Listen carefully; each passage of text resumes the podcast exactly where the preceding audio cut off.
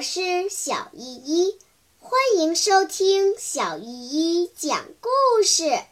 今天我要讲的故事是《小英雄雨来》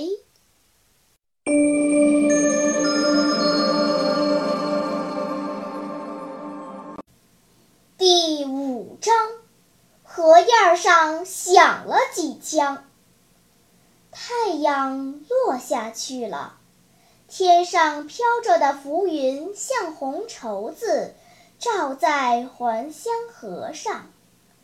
河水里像开了一大朵一大朵的鸡冠花，苇塘的芦花被风吹起来，在上面飘飘悠悠地飞着。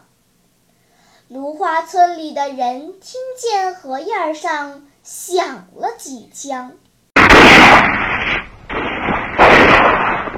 老人们都含着泪说：“雨来是个好孩子，死的真可惜。”雨来的小朋友们听到枪声，都呜呜地哭了。交通员李大叔在地洞里许久还不见雨来搬开缸，幸好院里还有一个出口。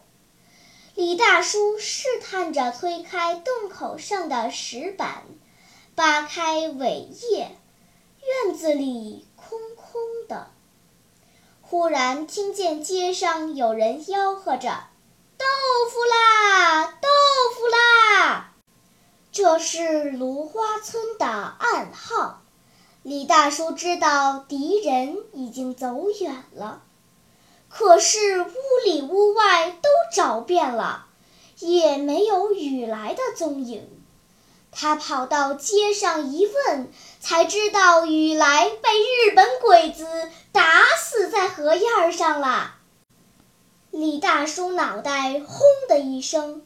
眼泪流了下来，一股劲儿地跟着人们跑到河岸，可别说尸首，连一滴血也没看见。不知谁说：“嗯，也许雨来被鬼子扔在河里，冲走了。”大家就顺着河岸向下找，突然铁头叫起来。啊！雨来，雨来！在芦苇里，水面上露出一个，个小鸭子那样抖着头上的水，一边用手抹了一下眼睛和鼻子，嘴里吹着气，一手扒着芦苇。大家都欢喜地叫起来：“雨来没有死！雨来没有死！”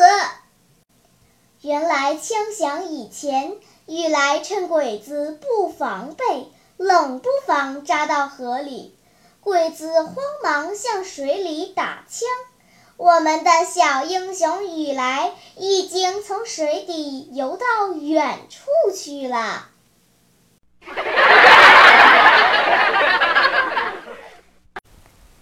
好啦，今天的故事就讲到这里吧。什么？你还没有听够呀？那就赶快关注小依依讲故事吧。